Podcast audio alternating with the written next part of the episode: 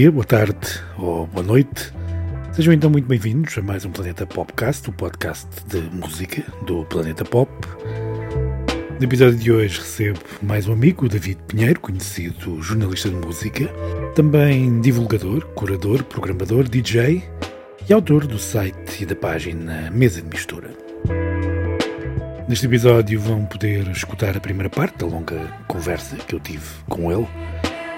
O David é alguém que gosta de pensar a música, de refletir, de trocar ideias eh, sobre música e tudo o que a rodeia.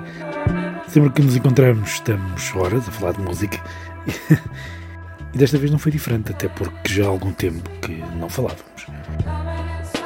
Mas antes de passar à entrevista, deixem-me falar-vos um pouco sobre a música que estamos a ouvir em fundo. Trata-se da versão dos texanos Krung Bean, penso que é assim que se diz, para Right, um original de David Bowie, incluído no álbum Young Americans. Esta é uma das versões que podem encontrar na recém-editada compilação Modern Love e que explora um pouco a relação do, do Bowie com, com a música negra, em especial a soul e o jazz. Para além destes Cruang Bean, temos também a participação nesta compilação de nomes como Relado Negro, Bullion e, e We Are the King, entre muitos outros. Fica, portanto, um, a sugestão.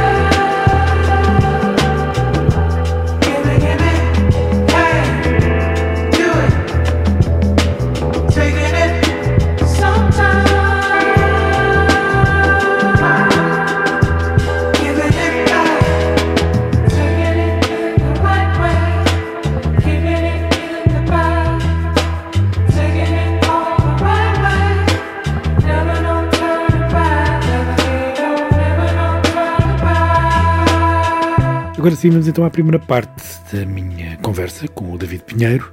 Fiquem para ouvir, vai valer a pena.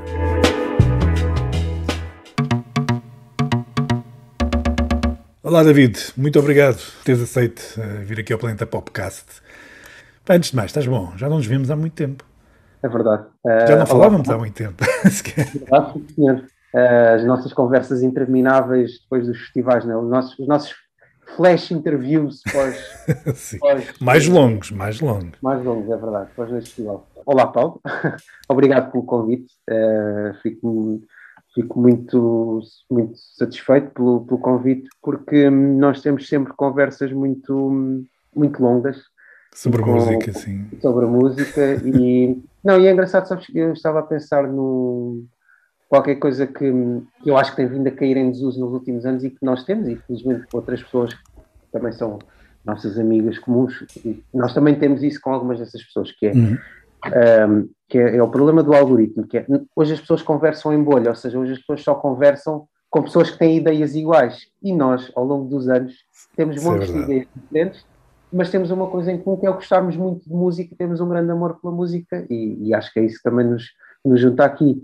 E isso é, é muito engraçado porque eu, eu sempre gostei do debate de ideias. Eu, eu não acho que não há problema nenhum as pessoas terem ideias diferentes, eh, seja sobre música ou, sobre outro tema qualquer. Não há problema nenhum, faz parte. É não, saudável. de todo. Caramba, isso é, todos a pensar da mesma forma, isto ia ser tudo muito aborrecido. E, e, de facto é uma das razões porque eu. Primeiro porque somos amigos, já nos conhecemos há, há imensos anos.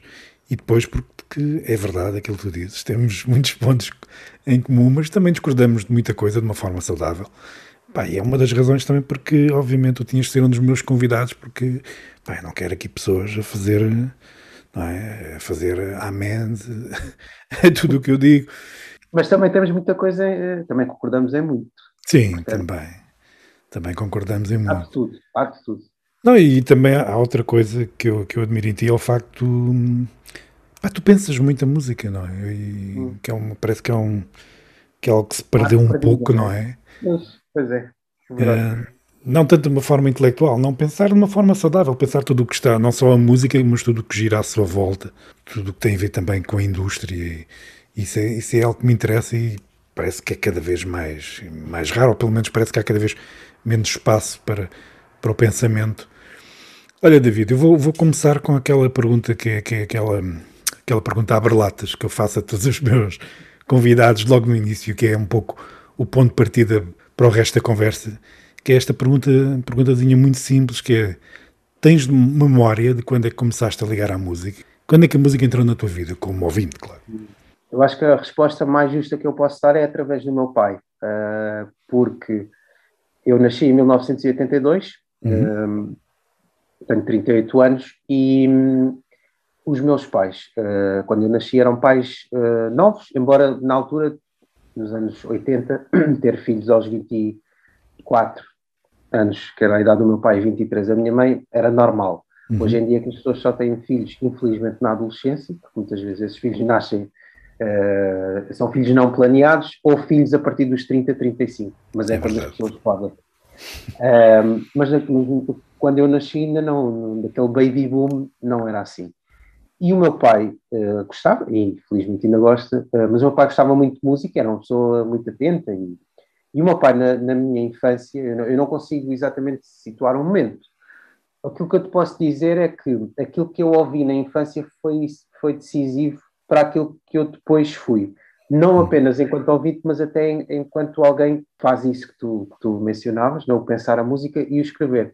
Porque uh, eu, no, em miúdo, portanto, ainda de uma forma muito inconsciente, eu fui exposto, por um lado, à, à música que tu gostas e que eu também gosto.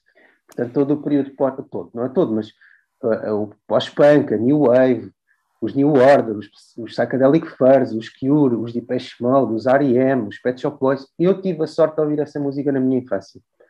Uh, portanto, eu não fui muito exposto à música que normalmente os miúdos uh, ouvem, que os pais dão aos miúdos, até quase cumprindo uma função, sei, educativa ou até de, sei lá, descoberta das melodias, a minha descoberta foi logo, foi quase como, como passar para os séniores, não é? Eu comecei a jogar nos séniores. Isso é um lado muito importante e, e, posso dizer, como o, o, além do meu pai ter uma, uma coleção generosa de discos, um, houve um fator muito importante que foi o fator televisão. Uh, eu vi os programas do, do Nino Fireto, uh, em que ele molhava a banana Mítico, na, na, na, maionese e coisas assim, enquanto apresentava os vídeos dos Duran Duran e dos Smiths e, e, e todas essas figuras. Uh, portanto, estamos a falar de programas que davam na RTP, por exemplo, ao sábado à tarde, depois do telejornal, e depois, curiosamente, também tenho memória de, de um outro programa, já no. Aliás, não só tenho memória, como ainda tenho aqui algumas VHS em casa com esses programas. Uh, do programa apresentado pelo Álvaro Costa, no final dos anos 80, ele estava em Londres, na altura. Em Londres era via rápida, é isso? Rápido, via rápida. E eu cresci a ouvir isso, e pode ser, por exemplo, o, uh, eu dou sempre este exemplo, o Blue Monday dos New Order, e os New Order foram muito importantes para mim na, de, de, na noção do beat. Uhum. Aquilo foi qualquer coisa que me ficou. Óbvio que era, que era inconsciente, mas aquilo ficou-me. Aquilo ficou-me da, da infância.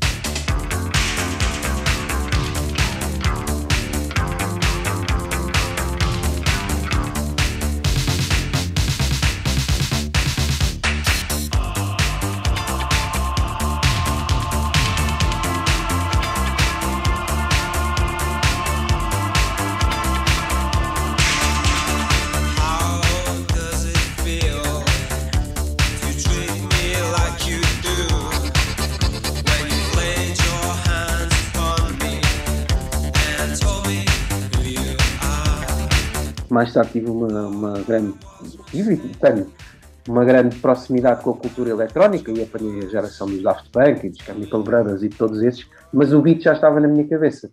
Assim como me lembro perfeitamente da primeira vez que tive contato com a cultura hip hop foi com o vídeo do The Message, do, do, do Grandmaster Flash. Eu lembro perfeitamente ter visto o vídeo e até tenho ideia que tentei ensaiar assim uma espécie de breakdance no sofá. Correu pessimamente, embora provavelmente hoje ainda corresse pior. Olha, sobre Mas... isso já quem não pecou que levanta o dedo, porque... Exato, exato.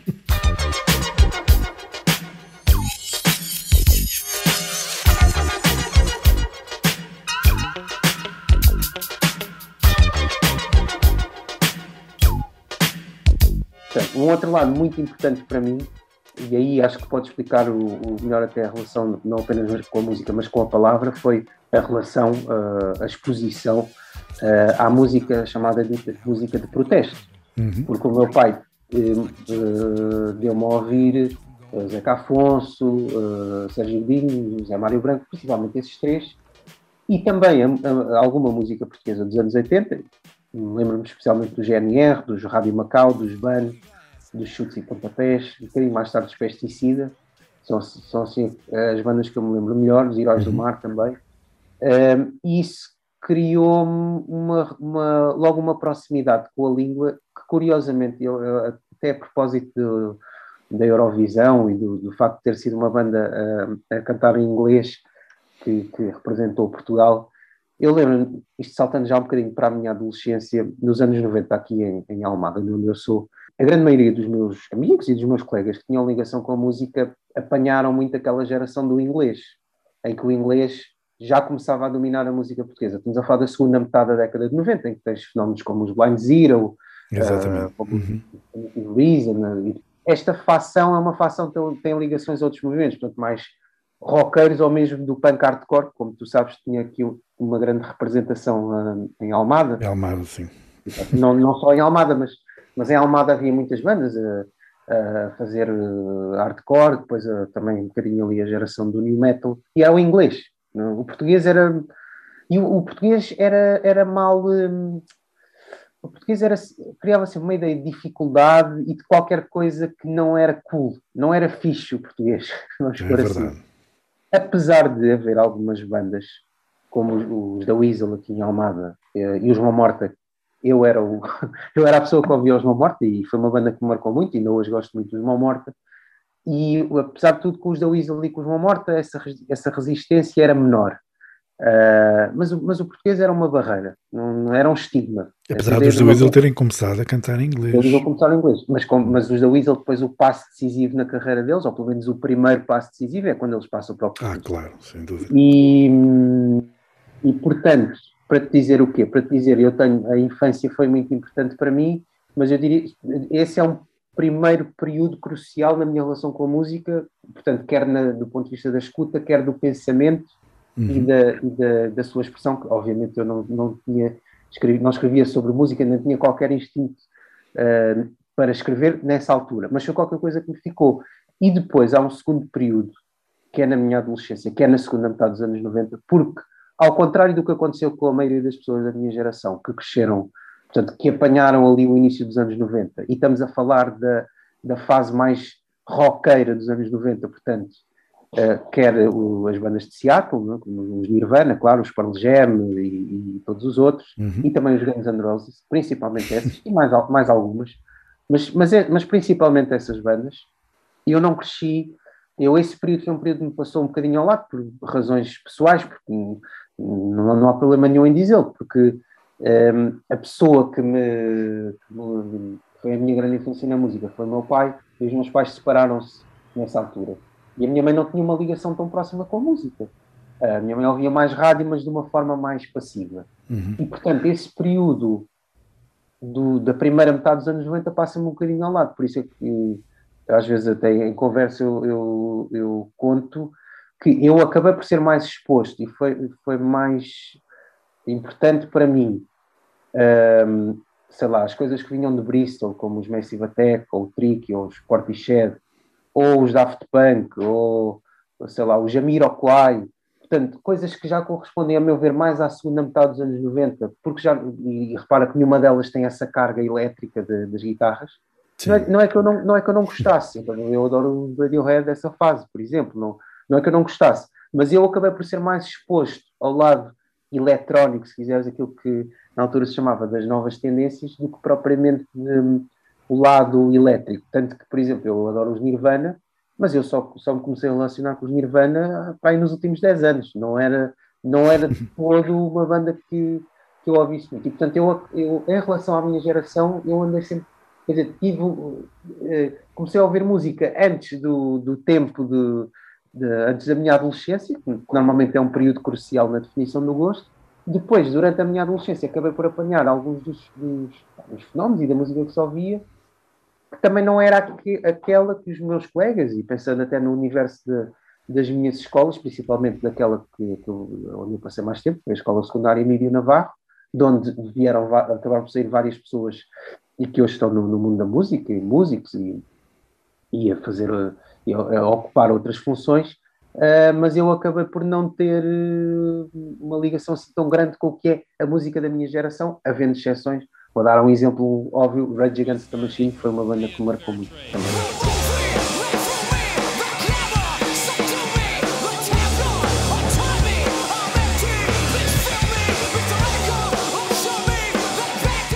Mas, mas assim, se vamos falar do, do período formativo, esses dois períodos são períodos, eh, eu diria, os mais importantes, sendo que, para mim, e acho que qualquer pessoa que goste muito de música poderá dizer o mesmo, que é, os períodos formativos são todos porque estás sempre a aprender desde que te exponhas a isso.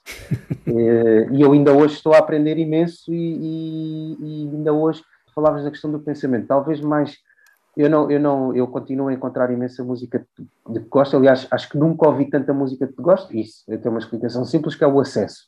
Está mais Mas, não é? Claro. Agora, hum, se calhar hoje hum, comece pela primeira vez a sentir alguma distância. Quer dizer, são fenómenos que me passaram completamente ao lado, é óbvio, mas o que eu digo é, eu se calhar hoje começo a sentir pela primeira vez algum fosso geracional que acho que é normal e não tenho problemas nenhum com isso.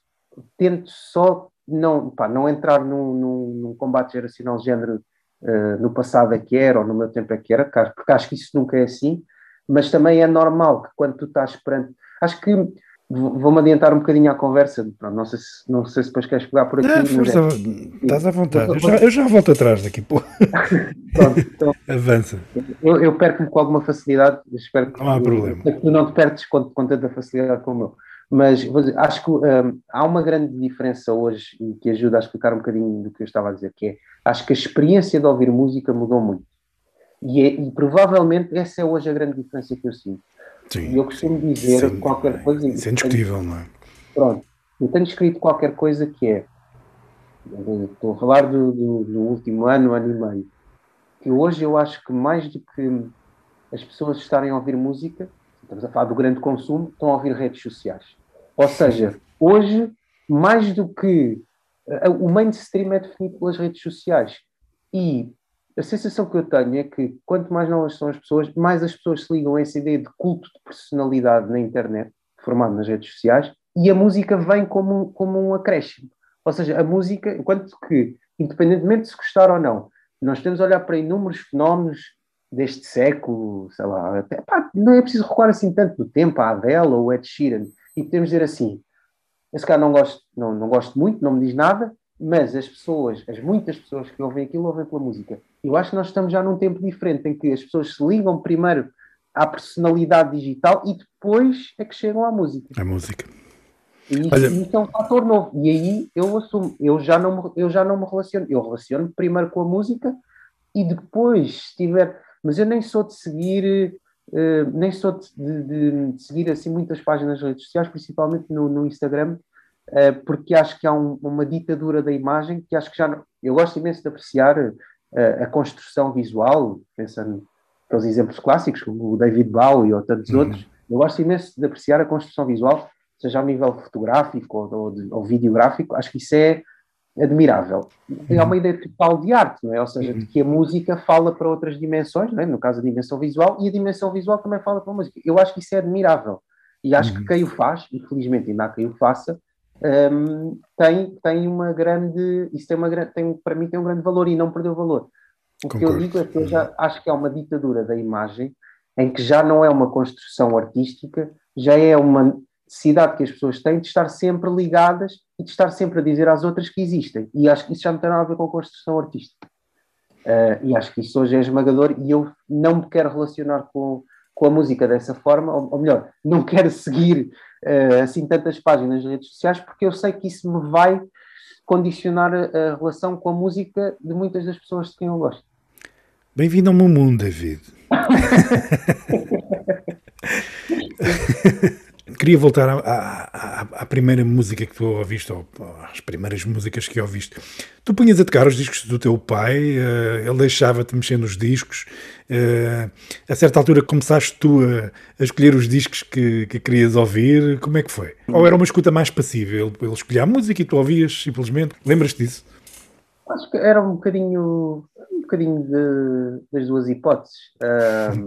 Acho que há à medida que eu também fui começando a crescer, claro que fui ganhando os meus gostos. Quando penso nesse, nesse tempo, na, estamos a falar da minha infância, depois da, só, minha uhum. entrada na escola primária, ainda no, no, final dos anos 80, a única divisão que eu consigo fazer é mesmo, ou separação, aliás, que eu consigo fazer é mesmo essa de, de ter uma, não é ter uma é, não é, não é ter uma relação diferente, no sentido de gostar mais ou menos, é ter realmente uma relação diferente, talvez mais a nível sensorial, uhum. na, na, com a música anglo-saxónica e com a música portuguesa por causa da língua, não é? No sentido, eu sentia com a música portuguesa sentia uma proximidade maior. É normal, eu lembro do Sol da Caparica dos Pesticidas, ou do Vamos ao Trabalho dos Pesticidas, pá, e aquilo fazia parte do meu mundo. E se calhar quando eu via os Smiths ou, ou os New Order ou os Depeche Mode, não, não, já não me sentia tão parte daquele mundo porque era outro país.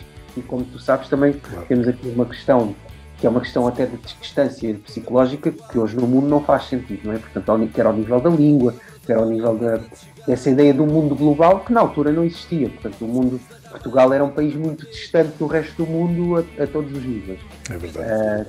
Uh, e, a internet importou essas distâncias todas. Aliás, eu até às vezes conto por brincadeira, não era só Portugal ser, ser um mundo distante. Para mim, a Almada ficava muito longe de Lisboa. Uh, e isto aconteceu já mesmo na minha adolescência. Eu lembro-me de quando eu comecei a ir a lojas, quando comecei a ir, por exemplo, à Carbono, essa ideia de ir à Carbono, de ir à Avenida Almirante Reis, apanhar o barco, depois nós, nós íamos a pé porque não tínhamos dinheiro para o, para o autocarro ou para o metro, depois mais Como eu te compreendo. Mas era tudo uma grande distância, era tudo uma grande dificuldade, tudo sim, era sim. Né, tudo era muito longínquo. Uh, hoje, hoje é óbvio que isso não faz sentido. Uh, mas à parte disso, eu acho que era, era um, acho que era um bocadinho das duas, não é? Eu comecei a, comecei a ter os meus gostos, não é? comecei a eu gostava muito do Sérgio Godinho, lá está, e por causa da palavra e por causa da forma como ele brincava com as palavras, pronto, começaram a surgir esses gostos, mas acho que era um bocadinho das duas, o meu pai punha, eu se calhar também já me atrevia a ir a pôr aqui ou ali, portanto acho que, acho que era um bocadinho das duas. E lembras-te do primeiro disco que compraste ou não, David? Daquele que tu compraste teu? Lembro, isso foi Mão Morta. Já é no segundo, no segundo tempo, já é no segundo tempo da minha vida, é para aí em 95, talvez. É o Vênus em Chamas de João Morta, curiosamente um álbum um bocadinho mal amado, que durante muito tempo esteve descatalogado, portanto valia uma pipa de massa. Tem um queijo de crómio, não é? é Tem um queijo de crómio e, e curiosamente e esse é um. Tu que, que gostas de andar no Discogs a ver, a ver essas coisas e o, portanto, esse lado mais, mais de, de colecionista, que eu, por exemplo, não tenho tanto. Mas curiosamente, o Cães de Crómio eu sei que é do, dos CDs, porque eu tenho o CD, eu não tenho o vinil, mas o CD do Cães de Crómio, das remisturas do Cães de Crómio, vale uma data de dinheiro, vale, não sei, 150 ou 200 euros, o que é bastante para um, para um álbum, um álbum, não é um álbum, não é um EP de música portuguesa, e, e eu lembro-me de, de ter arranjado esse EP uma vez numa loja no Martins que havia, eh, pronto, andar ali à cata, porque curiosamente eu tive muita dificuldade em encontrar algum, algumas de, alguns dos discos mais antigos de uma morta, que eu gostava muito, e como gosto, continuo a gostar. Hoje, obviamente, tenho uma relação diferente, até por, por conhecê-los e essas coisas todas, mas, mas sim, esse é o Cães de Crómio, é uma. Lembro perfeitamente daquilo ser qualquer coisa assim muito muito extraterrestre, não é? até para eles, não é? Porque eles, até para eles. Banda, quanto banda rock, apesar do Vênus em Chamas ser um disco bastante experimental e ter, ter, ter coisas mais industriais, outras mais funk, mesmo até metal, e tem, o Queijo de Chromium é ali um, uma coisa algures entre os Young Gods e o Daddy Tenagli. Pá, muito, e depois as misturas então ainda são mais pista de dança.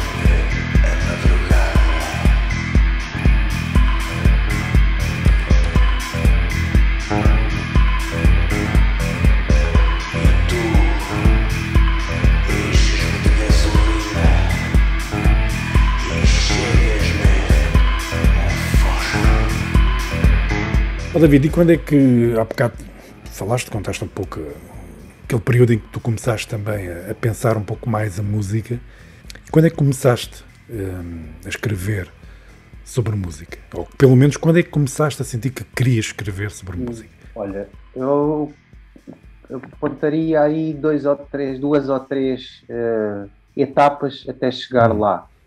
Um, nesse segundo tempo, portanto, já na minha adolescência, eu comecei a ler o Blitz. Uh, isto foi para aí em 96, curiosamente, pegando nessa ideia da primeira vez, o primeiro Blitz que eu comprei tinha o Sérgio Godinho na capa, ironicamente. Uh, o Sérgio Lino ia receber o prémio Carreira do Blitz, portanto, eram os prémios Blitz. E comecei a ler o Blitz, e na altura, em casa dos meus avós paternos, havia sempre o Diário de Notícias. Portanto, eu, eu também comecei a ler o, o. Eu já lia jornais desportivos, de vez em quando o meu avô trazia. Curiosamente, na minha família, do lado do meu pai, não há assim grande ligação com o futebol uh, ou com o desporto. Sou eu praticamente o único.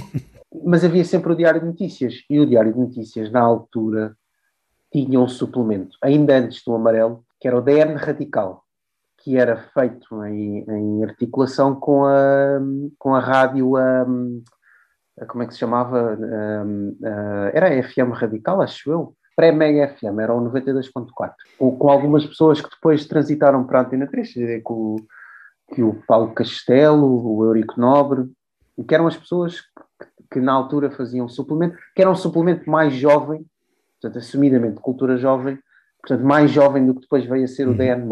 Portanto, eu diria que isso foi muito importante nessa ideia de começar a ler sobre música.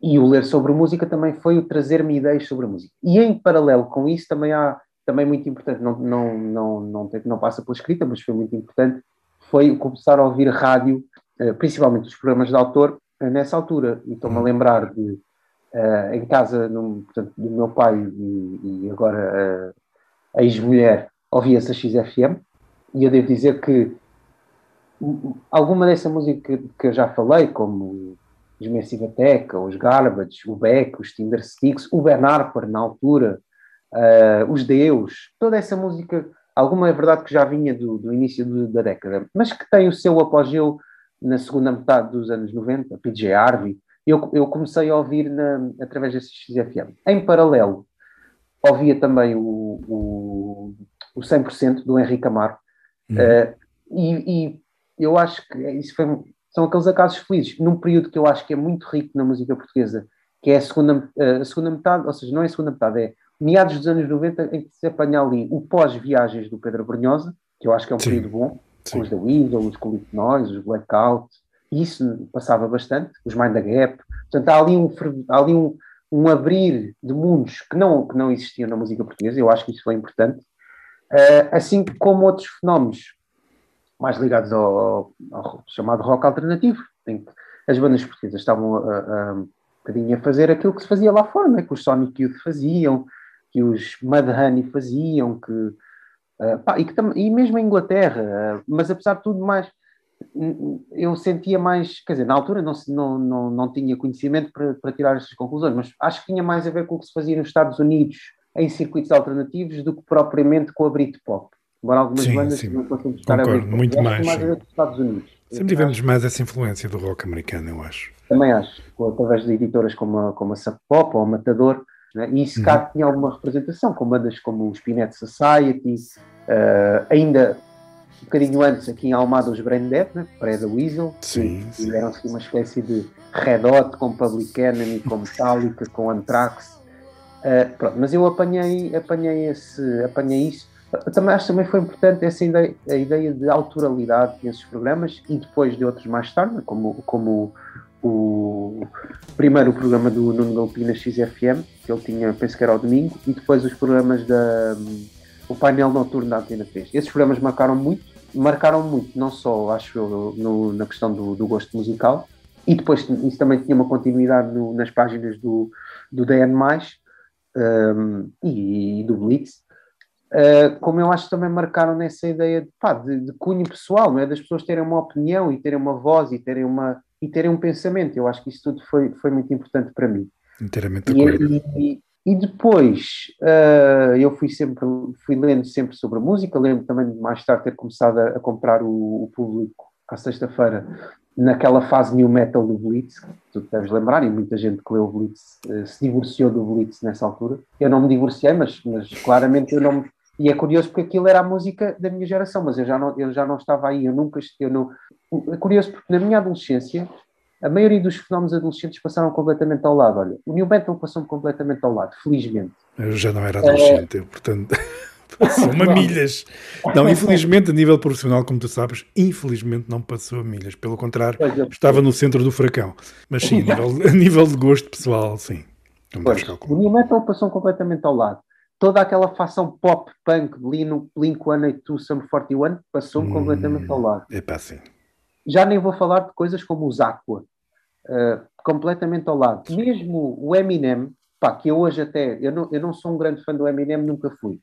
Respeito, acho que o Eminem é uma figura importante do rap, uh, acho que é um monstro a rimar, mas acho que também tem algumas ideias monstruosas. Mas mesmo o Eminem passava-me ao lado. E aliás, eu, eu, eu até me começo, eu, eu, eu, já ouvi algum hip hop, tipo Beastie Boys, ou já gostava de, de algumas coisas do Snoop Dogg, gostava já dos Outkast, ou, ou, ou, de coisas mais laterais do hip hop, como o D'Angelo ou Erika Badu, mas eu verdadeiramente, e acho que tu sabes isso, eu só me comecei a relacionar com o hip hop a sério além de, de, de, algum hip hop português, como os da Weasel também não era propriamente hip hop nesse sentido mais, mais clássico, né? era uma banda, como os Beastie Boys, uh, mas eu só me começo a relacionar com, com o hip hop a sério quando surge o Kanye West. Portanto, estamos a falar de 2004, 3, 4. Uhum. E é verdade, também eu já vinha a ouvir os Outcast, a ouvir o primeiro álbum do Justin Timberlake, a ouvir os Nerd, que foi muito importante para mim, a ouvir o primeiro álbum da Beyoncé eu já sentia ali um fervilhar de ideias que me atraíam muito.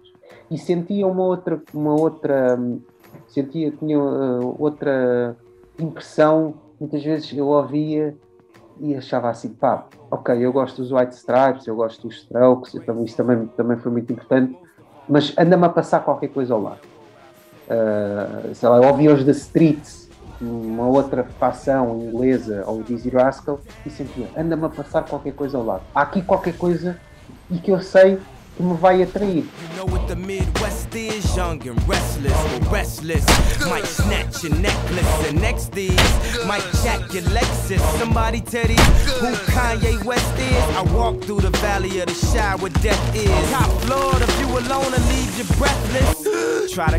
Respondendo à tua pergunta, eu começo a escrever sobre a música logo a seguir. Portanto, eu começo em 2003, vou-te contar.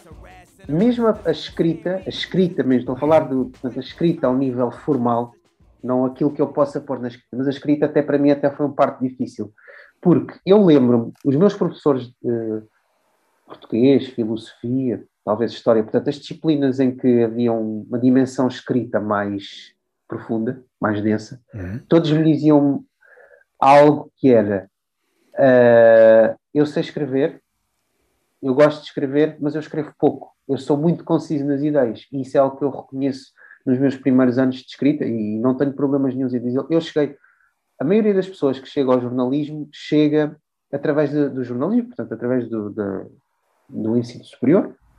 E eu cheguei ao jornalismo porque gostava muito de música. Ou seja, eu já cheguei com uma especialização, ao contrário da maioria das pessoas que não chega com uma especialização. Eu cheguei com uma especialização.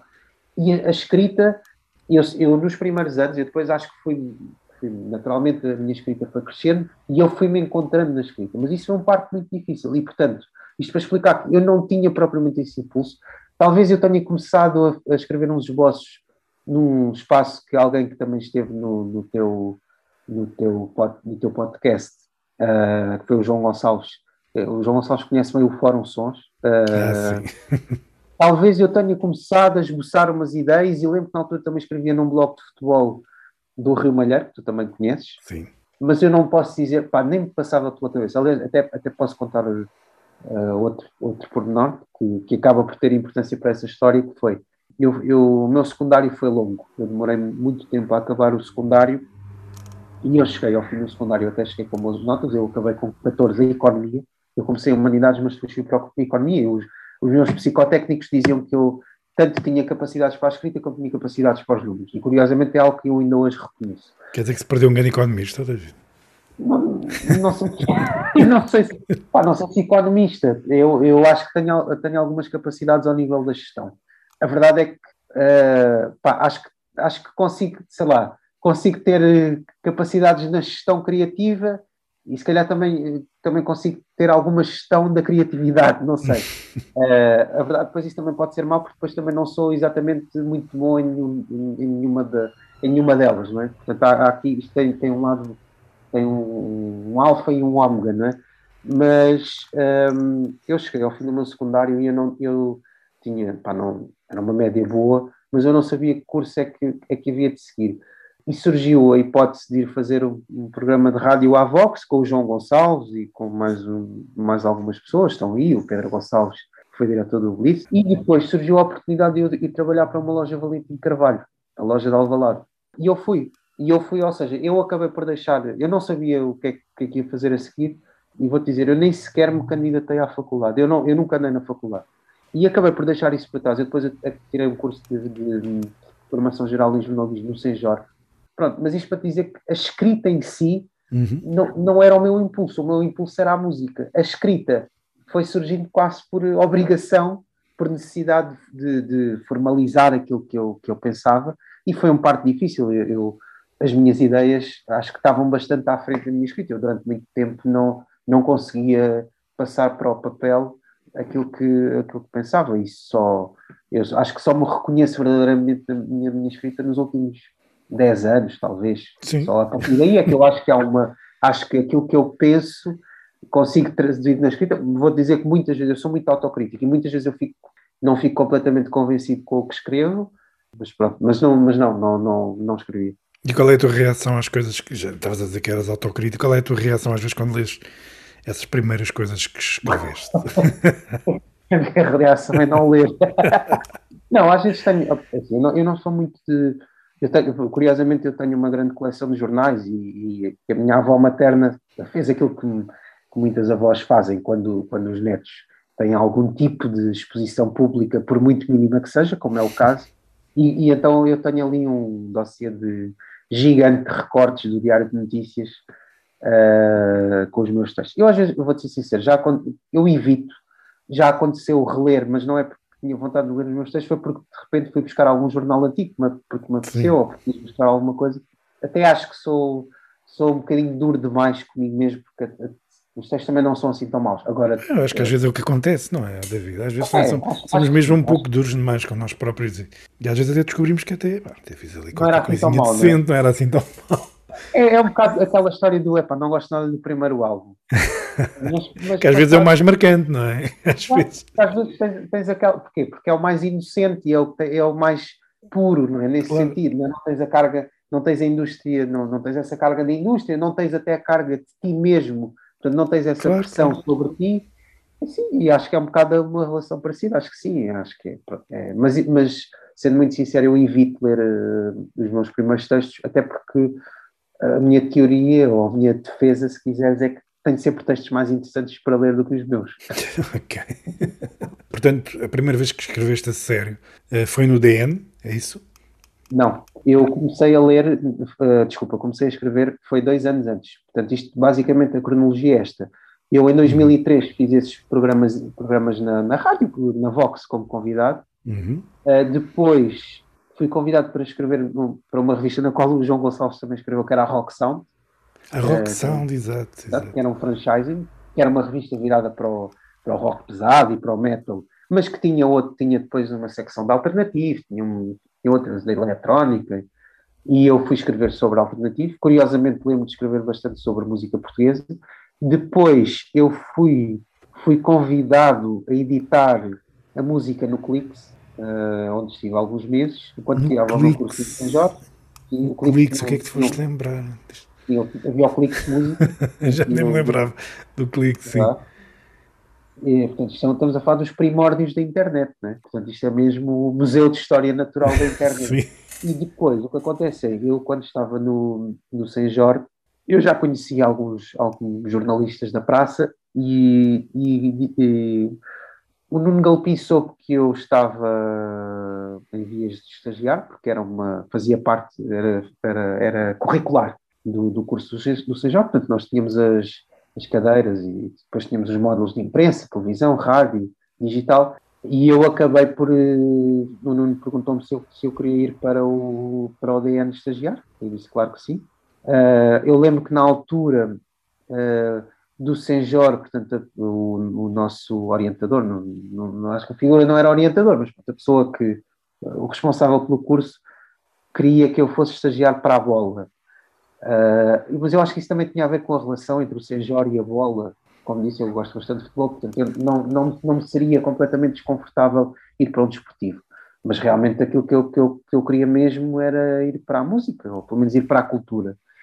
E então é aí em 2005, portanto, no verão de 2005, que eu começo a escrever no DN, primeiro como estagiário e depois uhum. tive a sorte, curiosamente contava este episódio há, há uns meses ao Vitor Valenciano nos nossos diretos de quarta-feira, que curiosamente ele acaba por estar indiretamente relacionado com a minha, não é com a minha chegada ao DN, mas é com o ficar no DN, porque na semana em que acaba o meu estágio, portanto, que é a última semana de setembro de 2005, o Mário Lopes eh, vai para o público e, portanto, abre-se ali uma vaga. E eu acabo por, por ficar, não vou dizer substituir o Mário, não, acho que até seria deselegante, mas acabo por ficar uh, com essa vaga. Depois fui, fui, fui ficando no DN, eu apanhei o suplemento do Sexta, uh, na altura o DN mais estava em reformulação, Uhum. Depois também chegou uma direção nova, surgiu o Sexta, que foi o primeiro suplemento que condensou as artes todas. Eu escrevia sobre a música, de vez em quando escrevia sobre, sobre cinema ou sobre outro tema parecido, uh, mas sim, é, é aí que eu, que eu, começo a escrever. Portanto, eu ainda apanho o DN numa fase em que, portanto, aquilo era o, o DN uh, ao sábado, uhum. isto a partir do final dos anos 90, ao sábado havia o, DN, o DNA, do Pedro Duarte, ah, e o DN. Uhum.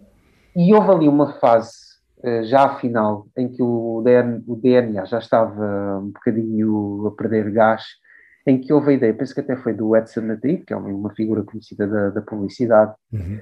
Uh, e ele foi, ele foi contratado para, enfim, para dar ali uma, uma, uma aragem ao jornal, o jornal também estava a passar por um período de transição, mudanças de direção, e então houve a ideia, que eu acho que é uma ideia muito infeliz e muito pouco conseguida, de juntar o DNA e o DNA+. Então o DNA+, era, basicamente eram as últimas páginas do DNA, Portanto, a ideia era que houvesse duas capas diferentes, mas depois aquilo na prática não funcionava. Ah, sim, ainda me lembro, lembro-me dessa fase, sim. Exato, o DNA+, era assim uma espécie de anexo do DNA, uhum. e não funcionava, e portanto depois aquilo pois acabou, o Pedro Roldoar também acabou por sair, e surgiu o Sexta, já com a direção uh, liderada por António José Teixeira, que hoje é diretor da RTP, então, o suplemento não durou muito, eu acho que acabou por ser marcante nesse sentido de condensar as artes todas. Por exemplo, o Y acabou por fazer o mesmo, eu também havia o Y e o Mil uhum. Pronto, mas a, sequência cronológica é essa. Tiveste no DN até que, até que ano? 2011. 2005 a 2011, sendo que na altura eu já, já era editor de música no Diário Digital.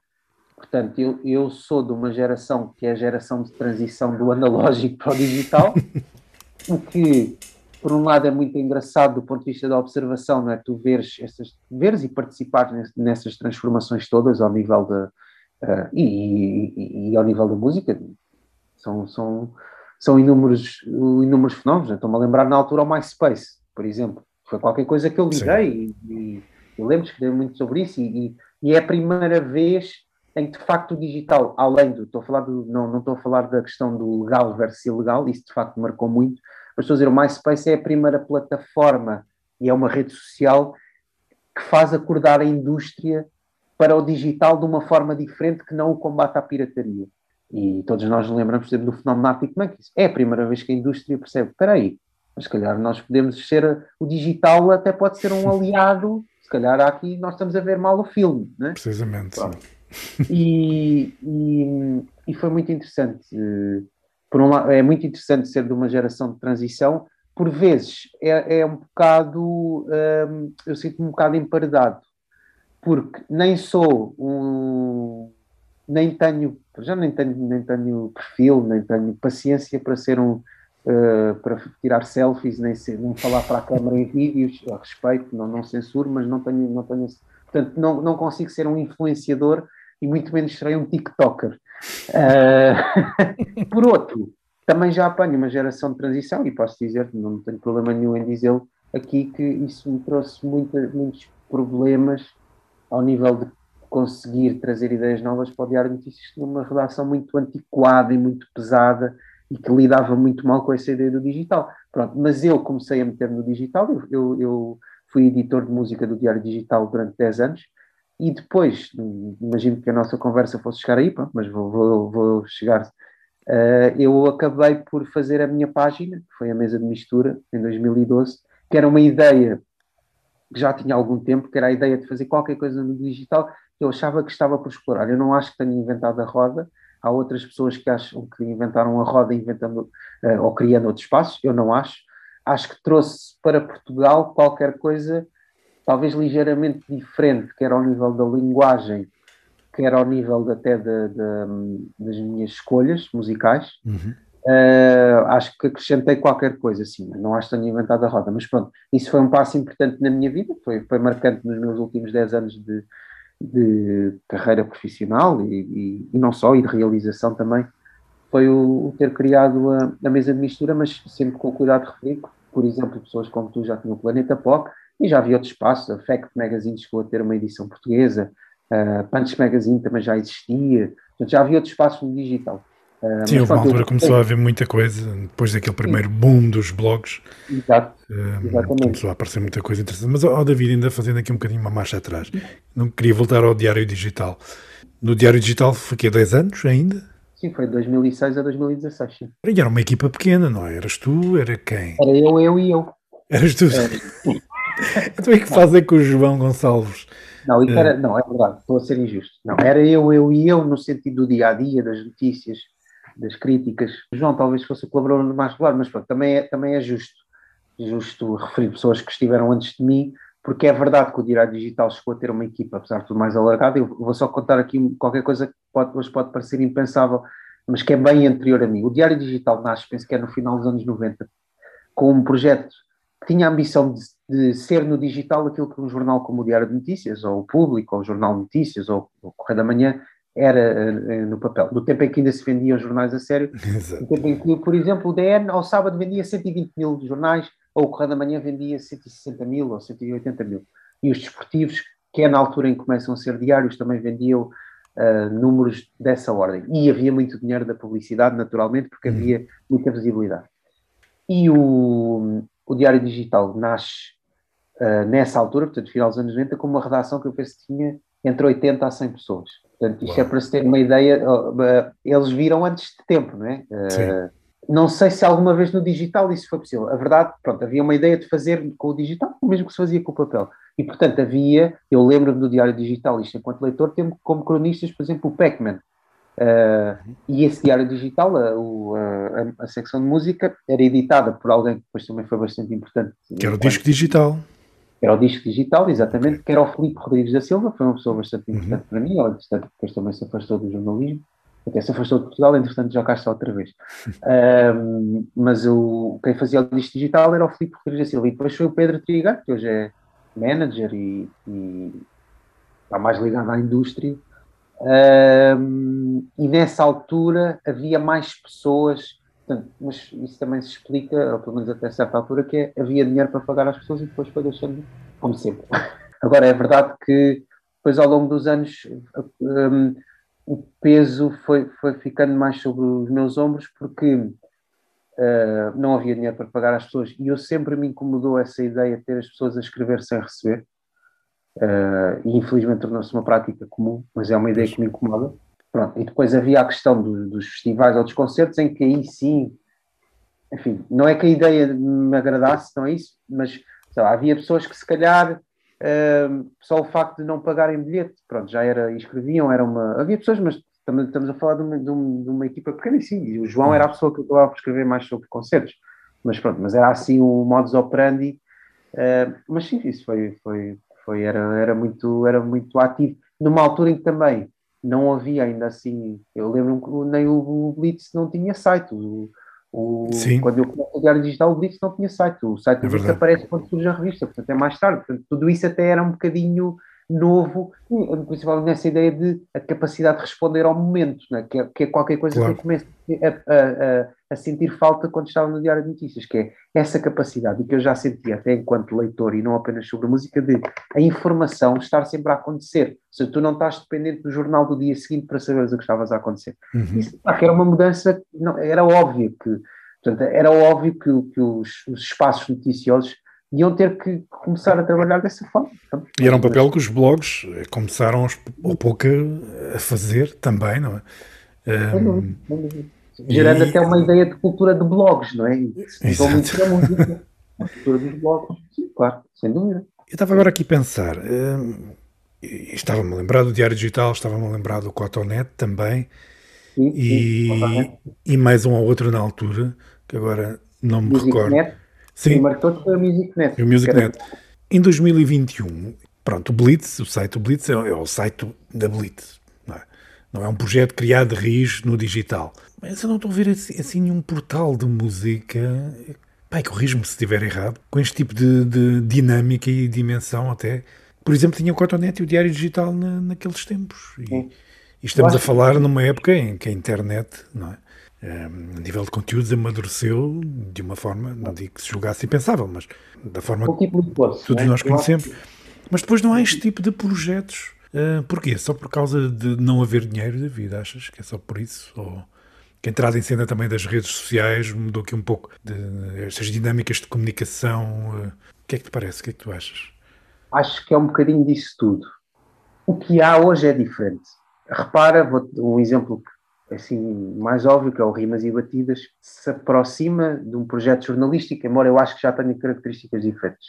Uh, e que no fundo não, é um bocadinho aquilo que, que eu já explorei na, na, mesa de mistura, mas com uma pequena grande diferença, que é, uh, isto é até a propósito de, de, da nossa introdução sobre essa ideia das pessoas hoje terem muita dificuldade em confrontar-se com ideias diferentes, não sei, há um ano ou dois, uma pessoa que nós conhecemos, eu não, não, não, não vou citar apenas porque vou discordar dessa ideia, mas é alguém que nós conhecemos, é uma pessoa ligada à música, dizia isto sobre a questão dos podcasts, que era, é mais uh, eficaz fazer um podcast sobre o Barcelona do que fazer um podcast sobre o futebol espanhol. Porquê? Porque assim os adeptos do Barcelona querem ouvir. Um podcast sobre o futebol espanhol, o que vai acontecer é que nenhum dos adeptos, já não querem ouvir porque só querem ouvir falar dos seus clubes. Pronto, isto para te, para, para te dizer o quê? Algo que eu acho que também tem vindo muito a acontecer, que é, como há muita música, com estas dinâmicas do algoritmo, com esta questão das bolhas sociais, eu acho que as pessoas têm menos vontade de se confrontar com aquilo que não conhecem. Não sei se é com aquilo que não conhecem, até pode ser com aquilo que não conhecem. Com aquilo que lhes possa trazer qualquer coisa, que, as obrigue a, a confrontar-se com a diferença. Porque é assim, é muito diferente eu agora ouvir. Uma coisa é, eu, eu sei lá, eu gosto ah, Deixa-me pensar. Eu gosto dos idols. E então vou ouvir, eu posso, eu, hoje em dia, com, com a quantidade de bandas que surgiram, entretanto, em, principalmente em Inglaterra, uma outra da América, eu consigo já ouvir uma série de bandas parecidas com os idols. Isso é uhum. uma coisa. Outra coisa é, eu gosto dos idols e a seguir vou-me confrontar com música uh, minimal do Murkoff, ou música contemporânea, ou sei lá, ou música do piano do Nils Fram. É completamente diferente para te dizer que eu acho que uma das razões, esse tipo de espaço generalista tem vindo a perder espaço, passa a redundância. Porquê? Porque hoje em dia as pessoas, e, e isto até volta também um bocadinho atrás, principalmente as pessoas estão a seguir, estão a seguir uh, uh, os músicos, os artistas que gostam nas redes sociais mais do que, do que irem aos sites. E principalmente quando são sites generalistas. Embora eu acho que o problema já nem tem a ver só com os sites generalistas. Nós, nós estamos perante um momento em que o, o, jornalismo musical já não tem só um problema de monetização que é comum ao jornalismo, portanto, todo o jornalismo tem, está com esse problema, e quando não está, é porque tem dinheiros, às vezes, ou porque tem, sei lá, dinheiros que vêm de determinados grupos ou de interesses, que Sim. muitas vezes depois também minam as próprias opções editoriais e condicionam e têm uma agenda. Quer dizer, eu não sou contra alguns, sei lá, pensando a um nível mais político, eu não sou contra ter-se uma agenda sou contra essa agenda ser oculta, mas eu não sou contra ter uma agenda. Muitos dos grandes jornais do mundo têm uma agenda, claro. seja de esquerda ou direita. A questão não é essa. É a questão de ser claro ou não ser claro, que é, que é, que é um bocado diferente. Agora, no jornalismo musical, tu tens um segundo problema, que é um problema de relevância, ou se quiseres, de visibilidade, mas a visibilidade, sem visibilidade não, não há relevância. Não tem nada a ver o contexto em que eu, em que eu crio a mesa de mistura em 2012, ou comparando com o Diário Digital, com o de hoje. Porque tu hoje tens, eu, eu, eu dou aulas na, na ETIC, dou aulas do módulo que é Música e Sociedade. E a, eh, na primeira aula, aconteceu, eu comecei o ano passado, já, já vou no segundo ano. E eu, na, na primeira aula, quer do ano passado, quer deste ano, perguntei aos alunos, pedi-lhes que me traçassem assim, uma espécie de perfil em que me dissessem se tinham algum tipo de música favorito, né, quais eram as referências, mas também lhes pedi como é que eles chegavam à música. E, tanto o ano passado como este ano, o número de pessoas que consome música dessa forma, como nós ainda consumimos, portanto, lá, de ir à procura, de saber as notícias, é mínimo. Estamos a falar, Paulo, de uma pessoa em 20. Portanto, estamos a uhum. falar de uma pessoa por turma. Portanto, eu tenho manhã e tarde, eh, dois anos dá quatro turmas. uma pessoa, duas, no máximo. Depois eu tento, eu tento estimulá-los, é assim, eu não, eu não acho que. Eu não, eu não sou contra o algoritmo, eu posso é ser contra um, o só se ouvir música dessa forma, porque acho que isso vai condicionar a experiência. Porquê? Porque o algoritmo, como, como tu sabes, e as pessoas que nos estão a ouvir sabem, o algoritmo dá aquilo tu, a informação que tu já lhe deste. Se tu lhe deres sempre uh, rock americano dos anos 90, ele não te vai dar. Uh, Jazz. Pronto, não no vai. Princípio, não. Ele não tem essa informação, porque é que claro. ele vai te dar isso? Ele não tem essa informação. E hoje isso nota-se muito. Isto alimenta, alimenta o teu gosto, não é? Alimenta aquilo que tu já gostas, alimenta a tua bolha. Eu às vezes brinco, e até brincava, acho que, não sei, era este ano com, com, lá com, com um dos meus alunos, que era, depois um, depois um outro, um outro não, que está relacionado com isso, que é o fenómeno das playlists no Spotify, no YouTube, mas principalmente no Spotify e nas plataformas de streaming em geral. E tu tens playlists de vários tipos, né? E, e por exemplo, tu fazes sempre um, uma playlist semanal, mas tu tens playlists muito populares, por exemplo, de género, a mais, a mais conhecida, o Rap Radar, uhum. que é uhum. uma playlist pop, é, pá, que tem 12 ou 13 milhões de, de ouvintes. E basicamente aquela playlist, assim, ela funciona por género. E ela funciona numa base que é, eles também não vão arriscar pôr ali música que à partida pode chocar com, com esses milhões de seguidores. Portanto, eles não arriscam muito, aquilo anda sempre à volta do mesmo. Eu, eu brincava, a propósito dessa playlist, que era basicamente aquilo é como estás sempre a ouvir a mesma coisa, mas dita por pessoas diferentes. e, eu, e, pronto, isto para, para explicar, há inúmeras razões para o panorama hoje ser diferente, mas uma das razões principais tem a ver com a relevância uh, do jornalismo musical. Pá, hoje é uma relevância difícil. É uma relevância difícil. Cada vez as pessoas eu acho, é curioso, porque eu acho que há aqui um paradoxo. Eu acho que o jornalismo musical é um bocadinho como a questão do, do, dos restaurantes. Ele cada vez é mais necessário, mas cada vez ele é menos uh, valorizado, porque tudo passou para o, para, o, para o digital, ou quase tudo, e muito para as redes sociais, porque as pessoas que. Acho que há aqui um, uma questão muito importante, até voltando ao tema da transformação da experiência de ouvir música. E há aqui uma questão muito importante, que é qual é a importância que a música tem? A música é uma playlist para ouvir a tomar banho, é uma playlist para, para, para adormecer, é uma playlist para cozinhar, ok, isso é, é legítimo. Mas eh, tu há, há uns dias uh, dizias a propósito de um, de um, de um documentário, penso que é um documentário sobre os anos 70. 1971, da Apple TV+, sim. Incrível, digo já. Já vi a série toda e é fantástica. Acredito e falava num aspecto que eu acho que é bastante importante, que é a questão da a importância que a música tem no espaço social. Ou seja, não é a questão só da música ser ouvida, uhum. é a questão da a importância que a música tem no espaço social. E hoje em dia, como a música se banalizou no espaço público, como ela está tão disponível, ela, ela nunca foi tão ouvida, nunca houve tanta música disponível. A questão não é essa. A questão é qual é o valor que a música tem. E, e nós começamos a juntar estas peças todas, temos aqui um puzzle que acaba por esvaziar essa questão da divulgação ou da curadoria, que eu acho que é muitíssimo importante quando há tanta música disponível, pá, sendo que depois há aqui também uma outra grande transformação, e eu, e eu lembro perfeitamente de, até falar sobre isso com os músicos, principalmente os portugueses, que se incomodavam mais com as críticas, muitos deles não compreendem uma coisa que é, quanto mais música há, menos capacidade tu tens de acompanhar tudo. Ou seja, essa ideia de acompanhar tudo, hoje para mim é, é uma causa perdida, hoje já há muito tempo. Isso não existe. Isso acabou. Agora, tu podes ter um olhar, eu, por exemplo, tento ter um olhar que é um olhar, eh, como é que eu lhe chamar? Plural, complementar. Eu não me relaciono com a música por géneros.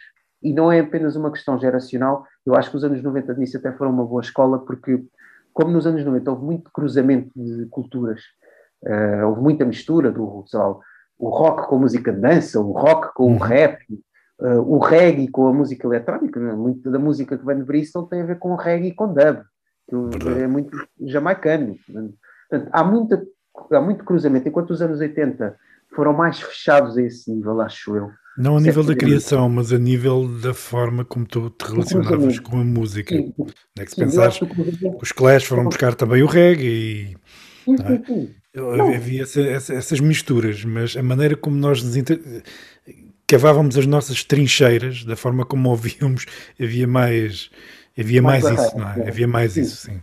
Era mais tribalista, não é? Uhum, muito mais. Hoje tu tens um novo tribalismo, né? que, é um, que é um tribalismo de redes sociais que funciona muito a nível emocional, agora, Paulo, isto daria, daria uma conversa uh, enorme só sobre este tema, não é? que é o lugar do jornalismo musical, ou seja, o lugar da divulgação musical no, no, nos dias de hoje. E, curiosamente, eh, eu acho que os podcasts são talvez o formato mais popular entre aquilo que se pode, pode um, ehm, classificar como uma multiplicação das formas de comunicar.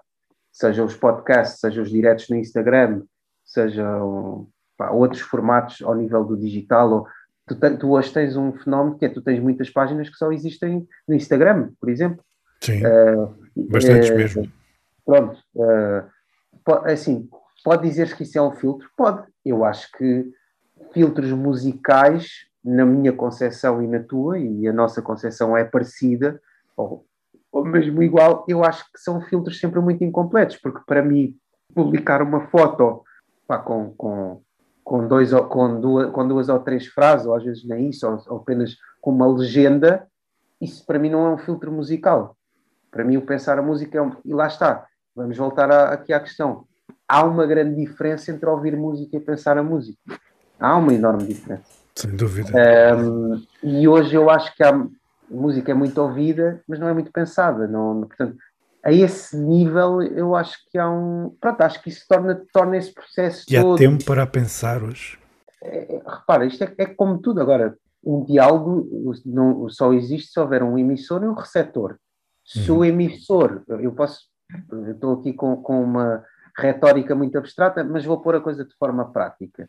Eu, eu no último ano, portanto, desde a pandemia, senti, por exemplo, uma quebra enorme na, na mesa de mistura, uh, por uma razão que eu também assumo que é uma teimosia minha, que é o não ter feito a transição para o Instagram, e, e também há uma grande migração de público do Facebook ao Instagram. Para mim, isso ao mesmo tempo é uma falsa questão, porque, por exemplo, eu não, eu não gosto muito de comunicar aquilo que comunico no Instagram. Para uhum. mim, trabalhar só na base de imagem. Eu não, eu não textos muito grandes no Instagram, eu tenho alguma dificuldade em ler e acho que eu posso estar enganado, mas acho que não Sim, tem tanta eficácia.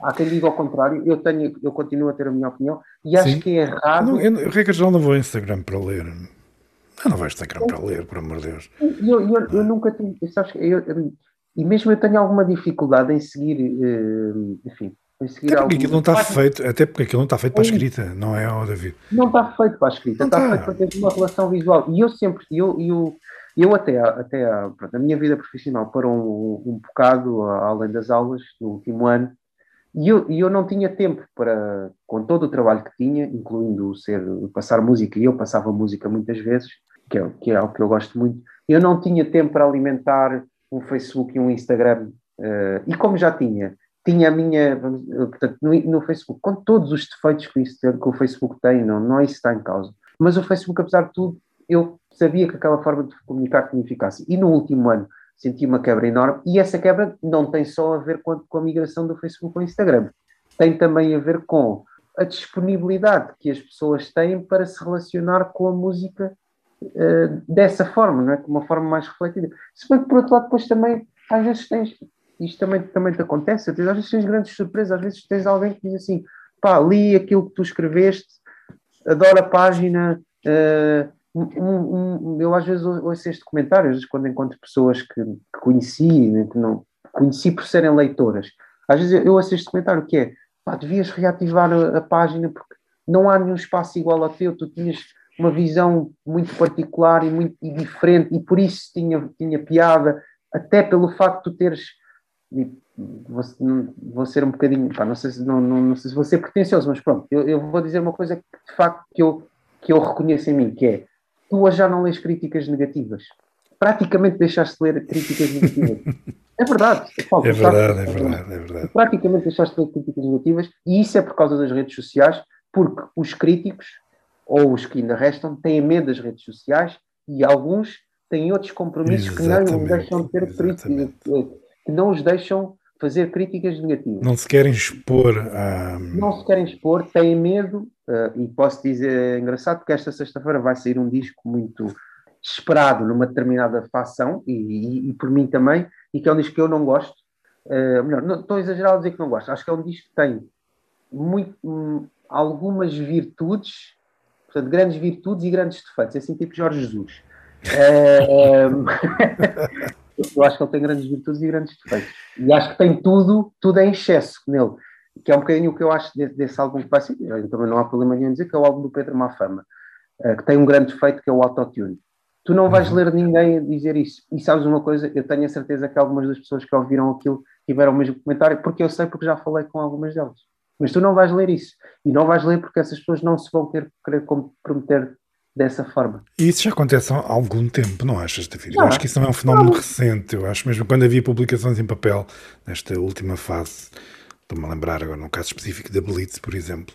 Uh, e então quando é casos de bandas nacionais, quando são bandas quando é gente que se move nos mesmos meios, e vamos dizer isto sem qualquer problema, há sempre ali paninhos quentes, há sempre ali pouca coragem às vezes para, para dizer as coisas, não é?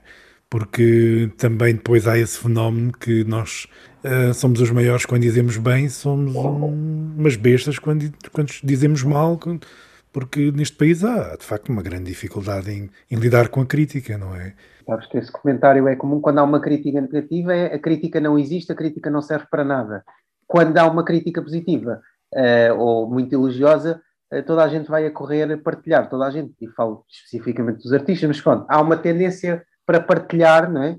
E o que é Sentiste isso muito na pele, David? Ao longo é? da tua carreira como escriba, sentiste isso muito na pele? Alguma vez quiser, quiseram bater? Recebi ameaças. Recebi ameaças, sim.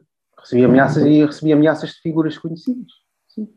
E, e vou-te contar uma história sobre. Não precisas dizer não, não não, não, eu não vou dizer nomes porque eu não quero armar aqui o Me Too eh, da, da crítica musical, é porque acho que não, não acho, que, acho que isso não é muito relevante. Sim, Mas vou-te contar, vou contar uma história sobre críticas negativas que eu acho que é uma história passou-se comigo poderia ter e de certeza que já se passou com outras pessoas, mas esta passou-se comigo e eu acho que é, que é muito divertida.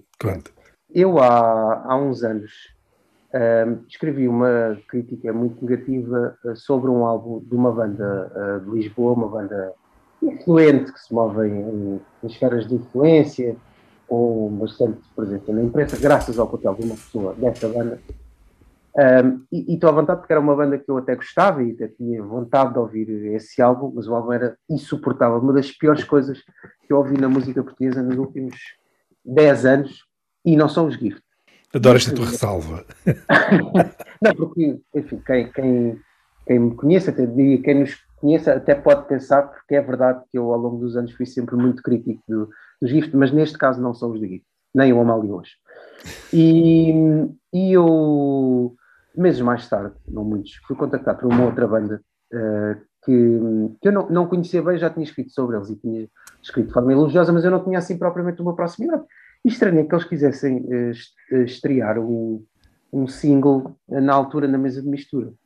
Bom, a estreia fez-se, correu bem. Uh, depois o manager até me disse que não, eles costumavam fazer as estreias com a Antena 3, mas quiseram ir para outro caminho, percebo, também teve uhum. a ver com o digital, enfim, normal. Uh, a canção lá fez o seu caminho, foi a mais ouvida, uma das mais ouvidas desse ano na Antena 3, e, entretanto, o álbum no, no, no, foi, foi, foi adiado, e até mais tarde o, vocalista, até foi o vocalista, eu já o conheci, entretanto, e ele contactou-me para ir ouvir o álbum à, à sala de ensaios deles. E eu fui, ouvi o álbum, gostei muito. Posso dizer que é um, é um álbum que eu, que eu gosto muito, acho que depois não, não teve o, não teve o impacto, uh, ou talvez não tenha tido o reconhecimento que, que, que, eu acho que podia ter tido, mas isso também por acaso não, não importa. E ele contou-me, um, ele contou-me um bocadinho porque é que eles estavam a fazer aquilo comigo. Eu era a primeira pessoa, acho que até fui eu e o Nuno Marco, as pessoas que na altura ouvimos o álbum antes. Um, e ele contou-me, ele disse-me isto: olha, nós já gostávamos do teu trabalho, mas quando nós tivemos a certeza que, pá, que não só gostávamos do teu trabalho, mas que até queríamos fazer mais coisas contigo, portanto, isto que estamos a fazer, estudar um vídeo, ouvires ouvir o álbum pela primeira vez, para, enfim, também para poderes escrever sobre o álbum, se quiseres, foi quando tu escreveste uma crítica, aquela crítica tão contundente a essa banda que eu não vou nomear, porque tu foste o único que tiveste a capacidade de expressar aquilo que toda a gente pensa. foste o único. Pronto. E eu acho esta história engraçada, porque é a prova de que essa história de não, eh, não vamos escrever críticas negativas porque temos medo. Mas é que quem, quem pensa isso esquece de uma coisa que é pá, nós, enquanto seres humanos, se nós não gostamos de toda a gente, porque é que haveremos de gostar de toda a música? E, claro. mais do que isso, as críticas negativas também são a, a, a crítica. A, a crítica pode ser importante para as pessoas que fazem a música, não é? Pode ser importante para quem te lê, mas há também até uma relação com o próprio meio, que é a crítica é uma espécie de bússola. Porque é assim, uma crítica boa, uma crítica sólida, é uma crítica que, vamos dizer assim, filtra as impurezas e valoriza a riqueza. Isto é a minha visão. E, portanto, o, o, filtrar as impurezas também é bom para os outros, para os outros também perceberem, ou seja, isto quando tens, assim, eu não estou a dizer, eu não, eu não sou daquelas pessoas que acham que a crítica é a Bíblia. Né?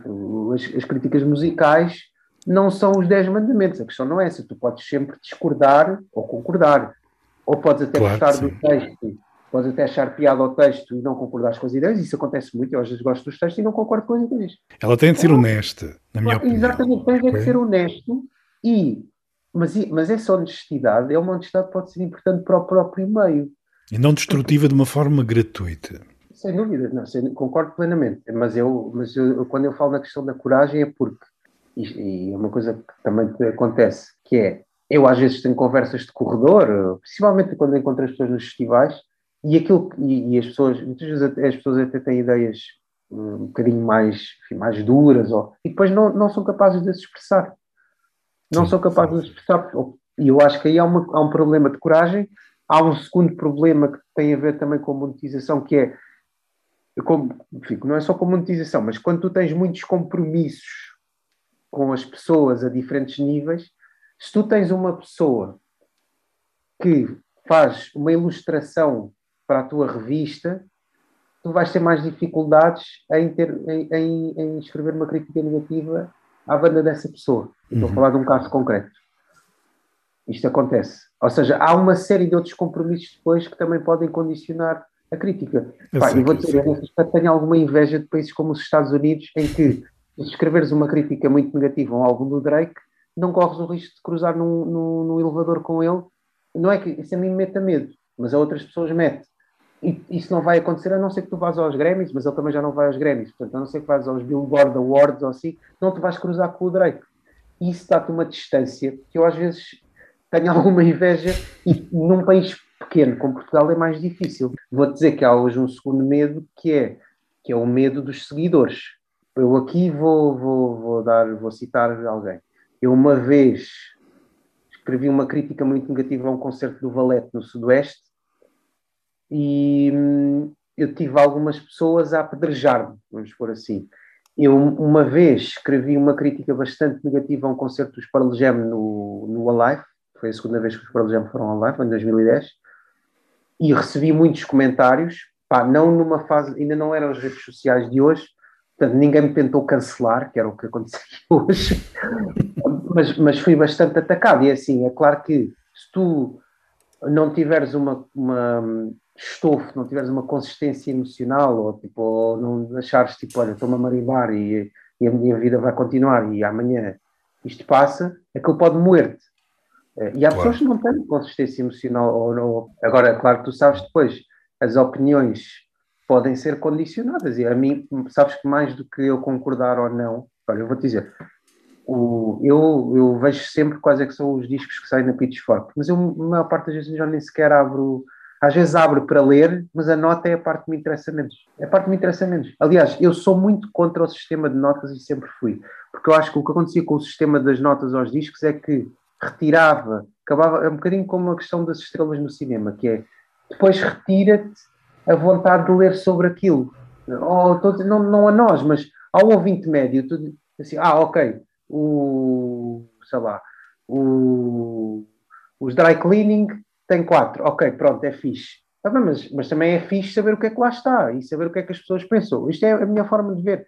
Mas as notas são, são um atalho, né? as notas são um atalho ótimo para a preguiça e para ficar Sim. só a, a, lidar com discos já na base da nota. É eu acho que, vou dizer, eu hoje, hoje olhando apenas, não, não, portanto, olhando especificamente para a crítica, sendo que eu acho que muito do que se faz hoje já não tem exatamente a ver com a crítica, tem a ver com o sentido crítico. Epá, é, é, era aquilo que eu estava a dizer há bocado. Eu acho que hoje cada vez menos as pessoas se relacionam com isso.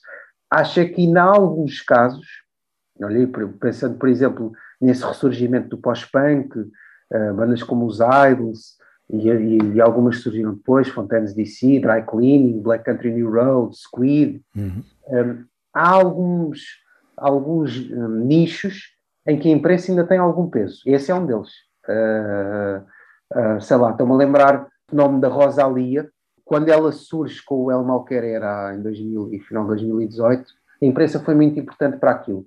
Foi muito importante para credibilizar e foi muito importante para, para, para algo que eu acho que se nota muito, e nota-se muito até aqui em Portugal, que é essa ideia de, de repente, há ali uma mudança de, de paradigma que é, já não é só a música inglesa e americana. Isso está a mudar. E, e a Rosalia, para mim, é o antes e depois disto, de imprensa, foi muito importante. Esse gritarito roto, eu senti como crujía.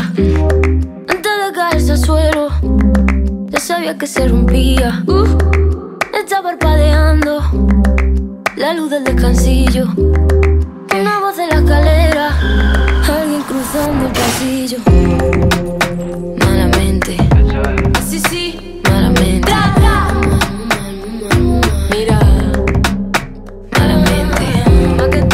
Em relação à música portuguesa, portanto, olhando aqui para o espaço nacional, a imprensa ainda consegue ter alguma importância com alguns, alguns nomes. Tens, por exemplo, o Dino de Santiago, eu acho que a imprensa teve alguma importância.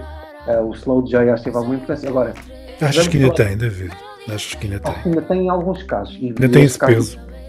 Eu acho que em alguns casos ainda tem. É assim, não é, a questão é que normalmente as pessoas eh, pensam nisso, não estou a dizer que seja o teu caso, mas pensam uhum. nisso numa ideia de visibilidade. E a questão não é visibilidade, a questão é de credibilidade. Que é a diferença.